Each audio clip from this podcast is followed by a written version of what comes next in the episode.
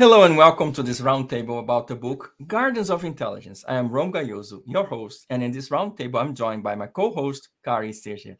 Today, we speak with Gabriel Anderbjörk, book author. So, folks, marketing competitive intelligence is the process of enhancing market competitiveness to a greater understanding of a firm's competitive environment, as well as leveraging the capabilities of preparedness for the future. The author of the book asks, What if you could? Spend more time creating forward looking, actionable intelligence thanks to smarter tools? What if you could collaborate better and develop hypotheses that can be tested and validated by data analysis? What if you could become more in line with future market expectations as predictions are more accurate? What if you could use human analysis to put information into context ask relevant questions, and create the best algorithms for machines. Well, the authors draw on their extensive experience in real life cases to present their Gardens of Intelligence framework. And this is exactly what we're here to discuss today. Welcome, Gabriel. Welcome, Kari. Thank you very much. Thank you very much, Rom. So, uh, Gabriel Anderbjörk is the author of Gardens of Intelligence, designing robust digital market and competitive intelligence platforms. He's an expert in information economics, and it is a pleasure to welcome him today. So let's get started. So, why did you write this book, and what is the key message? Well, I mean, to to start with, it's uh, I'm the co-author together with Jesper Martell, my, my long-term colleague and friend. Um, and I think it all started uh, around the time of the pandemic when we started looking back and thought that all of this material that we've gathered over all those years, maybe we should put it together in some sort of some sort of book uh, that would then re- become the book that we wished we had when we started our journey. Uh, so essentially, you know, bringing it all together, seeing where, what what what can we tell uh, people who are now in the profession and are on their way into the profession. in order to make life a little bit easier for them. So we we, we put that together, and uh, we tried to focus very much on on when you build CI, what kind of resources and capabilities do you need, and and how then are you going to sort of develop them over time. So we started focusing on on the three key pillars, uh, namely the information, uh, the technology, and people. Uh, how do you evolve them in parallel over time to make sure that you really get those uh, capabilities in place. And and when you read the book, you will see we we we sort of mixed theory with practicalities. You have checklists on how to um, how to uh, choose software. You have certain checklists on what are the pitfalls you should avoid, and there's a number of sort of hands-on advice that we try to get into what is supposed to be really a, a workable handbook to uh, to deal with CI in organizations. Um, Rom, um, thank you for inviting me here to be the co-host with you. And Gabriel, it has been very interesting to uh, read your and Jesper's of book. I have an example here, Gardens of Intelligence. And, and it looks like uh, many of these concepts that you have here, they can be quite um, quite overwhelming, uh, maybe for a smaller company that uh, has less resources than the big companies which have more established processes and budgets to take care of those processes. But the book seems to target mid-size or larger companies. Uh, how do you feel that? How can smaller, less resourceful companies uh, benefit uh, from this kind of understanding? And how can they use this framework that is introduced in this book, Gardens of Intelligence? No, Kari, you're you're absolutely right. I mean, the the sort of companies we've had in mind when when writing the book has obviously been the type of companies we've been working with, which is typically larger, uh, if not multinational, but at least organizations with different uh, segments in the organization, different business areas, where we can, uh, by applying these models that we have, uh, enable more cross-working, more uh, information exchange, experience sharing, etc., etc. But bringing that kind of thinking to smaller companies uh, is quite straight on. I would say when you read it as a small company, it's probably not because you're going to implement everything that we have sort of discussed in the book for obvious reasons, because they're quite significant software platforms that you may not start investing in if you're just two or three or five or 10 people. Uh, but it can definitely be read and, and very much used as an inspiration, because even if you're a small company, particularly if you're uh, heading for growth, you need to start thinking about it in the same way. Even a small company needs structure. Uh, you need to start institutionalize knowledge. That's probably one of the sort of the key challenges you see in smaller companies when they want to grow that they haven't sort of thought about how can i make sure that we institutionalize what we already know everyone tries to run for the same sort of tasks uh, you don't sort of departmentalize your work and and these are things that i think the book can help in sort of mentally structuring? How how can we do that how can we prepare for becoming bigger? Not to wait until you suddenly find that you are 30 40 people and then oops maybe we should have thought about how to how to organize this from from scratch. So i still think it's it's definitely a valid book for smaller companies from that sort of inspirational perspective Actually, that's a great observation. So uh, we are mostly startups in the audience, but many of them are going to become unicorns and they're going to go and move on. So they're going to become fairly large companies. So I'm glad you're addressing the fact that there's lots of usefulness of your book also for startups, smaller companies, medium as well as large companies. So it's yeah. very comprehensive book. What, one thing I can add to that, Rom, is also uh, portion of the book looks very much into the different roles you need in these types of organization. Who who plays what role in that kind of growth, in that kind of uh, capability development, and that is definitely something that is worthwhile for a smaller company as well to start thinking of. Wonderful. So let's uh, change a little bit of subject. So you're using uh, lots of analysis with gardening, not just in the title. Why is that? True. Well, I mean, it, it, it all came naturally when we started thinking about how to develop an organization that should be working with, with CI and, and, and I would say other areas as well, to be honest. Uh, you start with some sort of seed. You, you, you want it to grow. You want, you, you want this capability to become larger and larger and better and better. And uh, the way we then portrayed it is that we, we compare it to garden. We compare it to planting seeds and then nurturing and you have the burgeoning gardens and everything. And the important really important sort of message in the book is that when you develop these capabilities you, you have the resources uh, you know the information the people and the technology we talked about uh, that they have to be developed in balance. So we have six phases where we go from one level to next level pause at that level make sure that you can deliver on that level and then take the next phase to a third and fourth and fifth level and so forth. Uh, because what we've seen going back in all the projects we've been working at is that if you try to take too big a leap at one time the risk is that you will exhaust your organization you will exhaust your resources and you will not reach that sort of planned for level meaning you may end up in a situation where you can't actually deliver on anything of your promises, uh, which of course is a risk because the organization will evaluate what you've d- done based on the output, not not that you're developing things. Uh, so that's why we have those levels, and they're very sort of well thought through. From what we've seen is where is it convenient to park, if you like, to to to rest in your in your development efforts, while still delivering on the operation that you're trying to do. So that's why we have this garden uh, because it, it, it goes hand in hand with with planting and letting it grow and nurturing and and, and uh, you know keep keeping track of all your trees and, and bushes and everything and flowers and make sure that they they um, they live well out there in your garden. It's uh, it's very much a working analogy.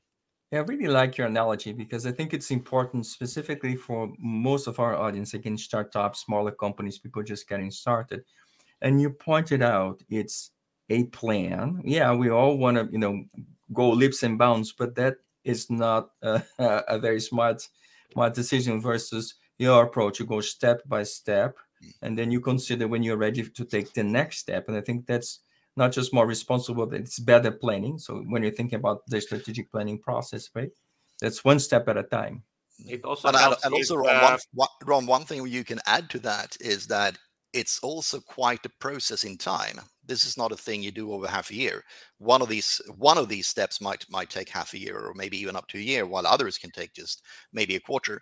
Uh, but during that time, things might have changed. You know, the company might have ended up in a more budget restrained position or something. So you might have to rest which also then enables you to say, okay, we thought we might maybe we thought we would be able to take three steps over those two years. Uh, it turns out we can only take two steps. Good, but we've planned for that step two is actually a step where we can rest, not just for six months, but maybe for two years if we have to, and still deliver on our promises.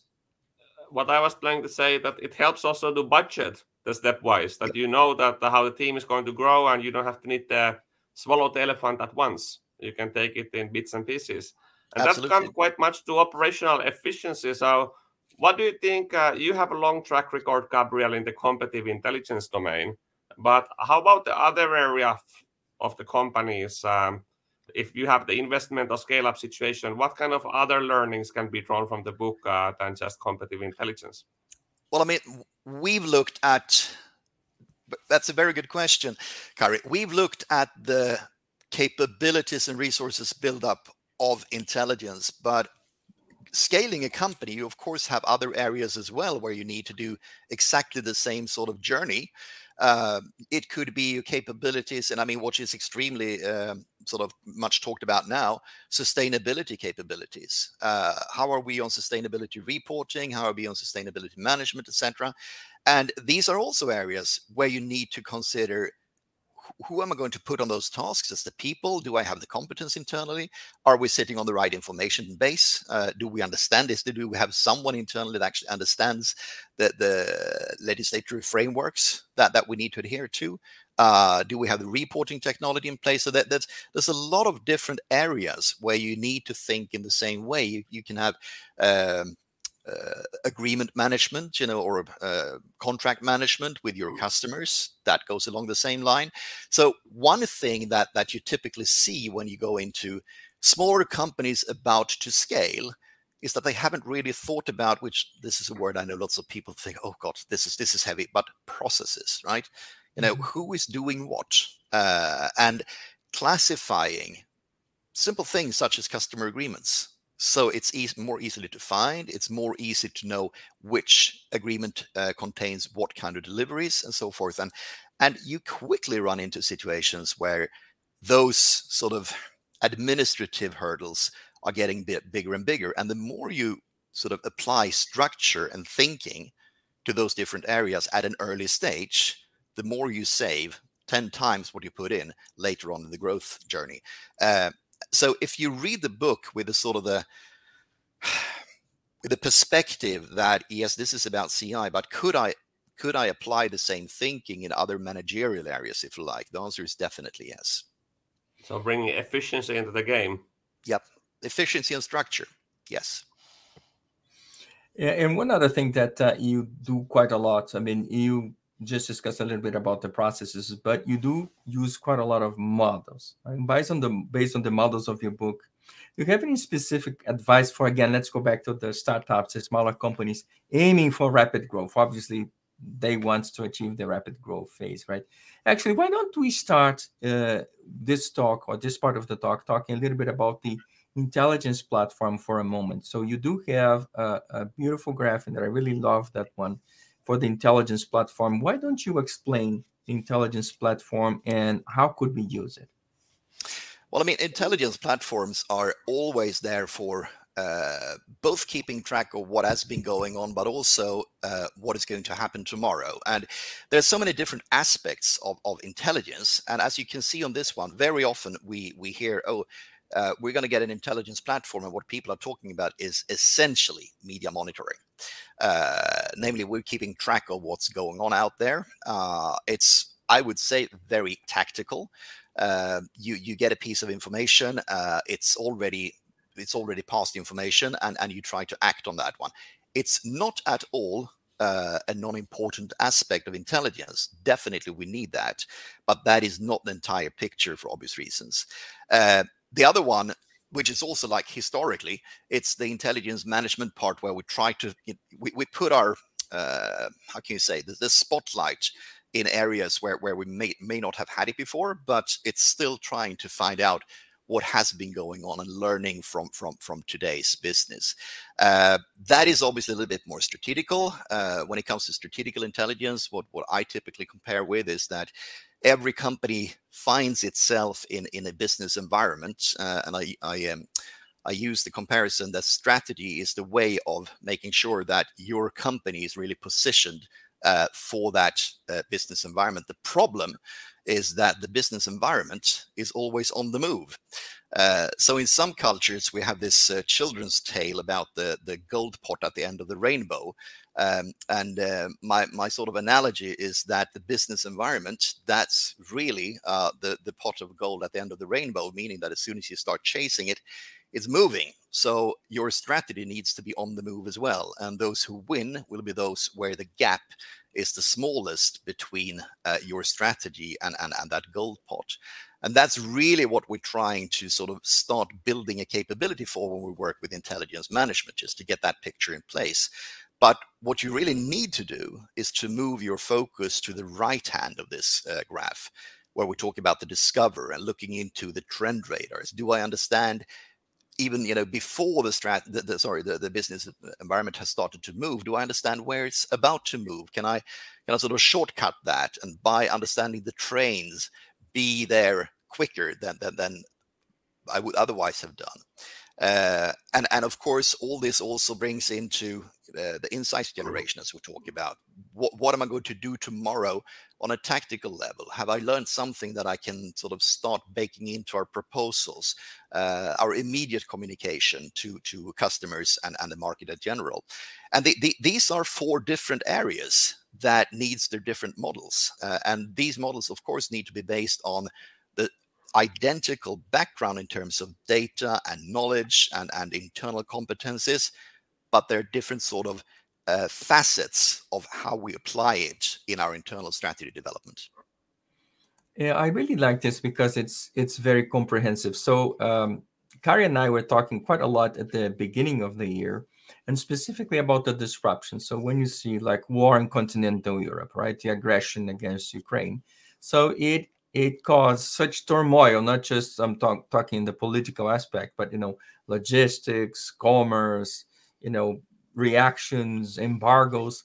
But you know, it gives a great level of comfort when I look at, for example, your intelligence platform, right? So just go back through the circle. Let's go back to monitoring. Let's go back to projecting. Let's go back to the processes. That the processes is stable. So I think your your model is very comprehensive and it provides great calm and comfort for someone in planning because of course no disruptions do exist and and Kari and I talk uh, quite a lot about the disruptions and what it means, what it means in Europe, and, and maybe people don't think about it, but small things like you know if you clog the port of Rotterdam or if you clog the port of Hamburg with ships going down, and Kari knows more about this than I do. So then you know shipments are delayed, your supply chain is delayed, and there's like consequences after consequences.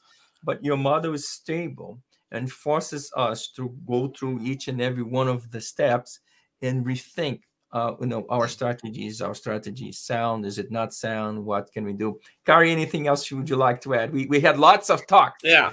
I, I, I, this is the this is the challenge that there's so lots of things to raise up from this. So gabriel you, we just saw the, the image there of the four different domains yep. and, and many of the people listening was thinking oh i need to cover this this and that box uh, let's start with media monitoring. That's easy. All right. And let's intelligence management. Uh, well, let's look into internal docs and uh, oh, trend. We can see some trend curve emerging here. But how do I generate these insights after all? So, about this book, Gardens of Intelligence, if there would be only one concept to take out or one clear task out of many different tasks that it represents, what would you recommend for these uh, smaller companies that want to scale up?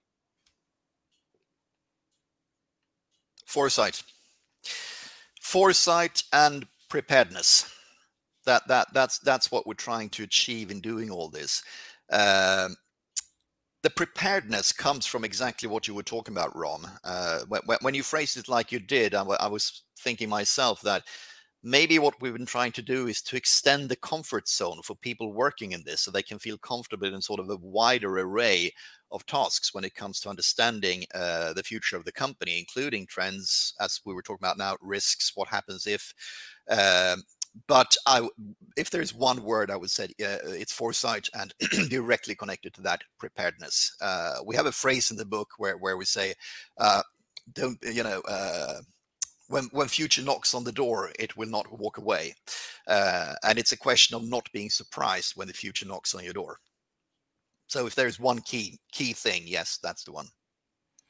And that's why I like uh, your model because when I talk about the future, I explain to people, people there's not just one future, there's a plentitude of futures, right? We don't know which one is right, which one will actually materialize.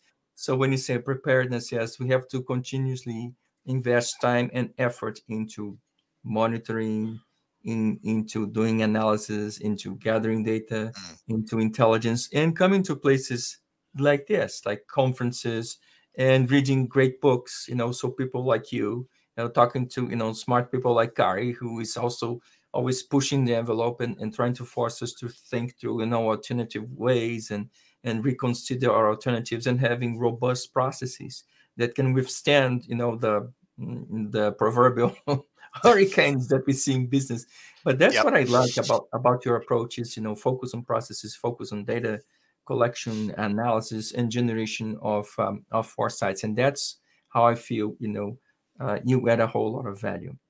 Mm-hmm. now i'm going to ask a very tough question.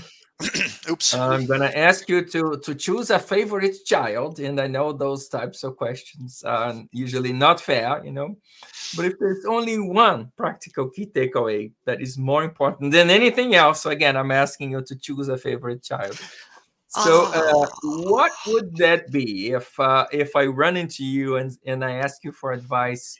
What is that advice?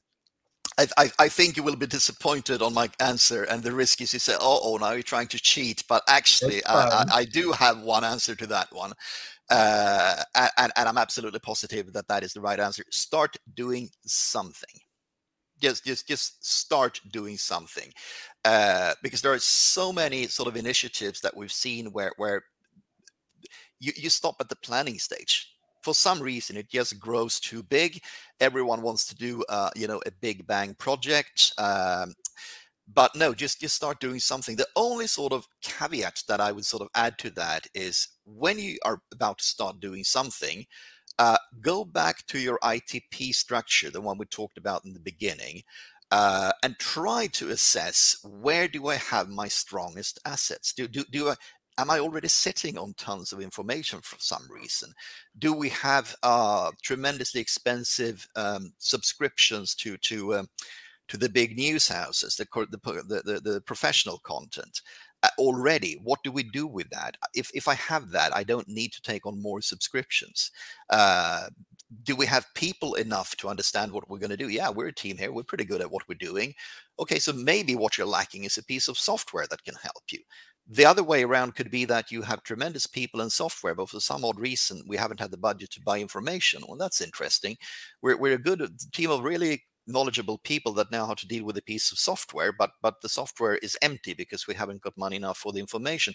So the, the, the sort of the story here is that try to figure out which of those three areas of resources that we're looking at uh, is least developed and start doing something there. You don't need to do everything at the same time but start where you're weakest.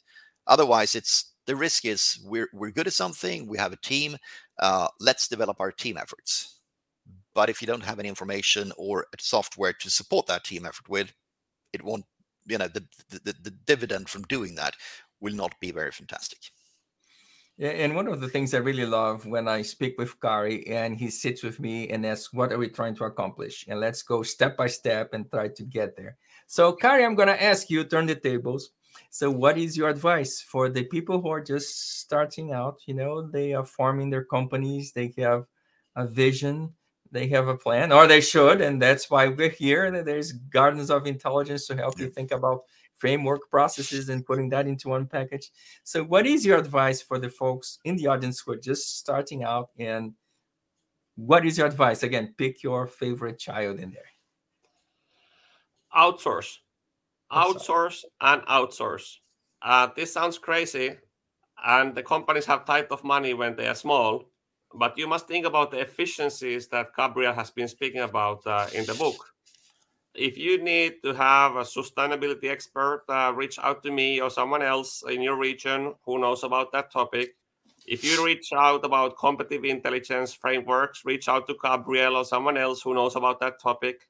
Uh, because in the end of the day, if you try to do everything yourself, like a typical entrepreneur, you will not be the jack of all trades.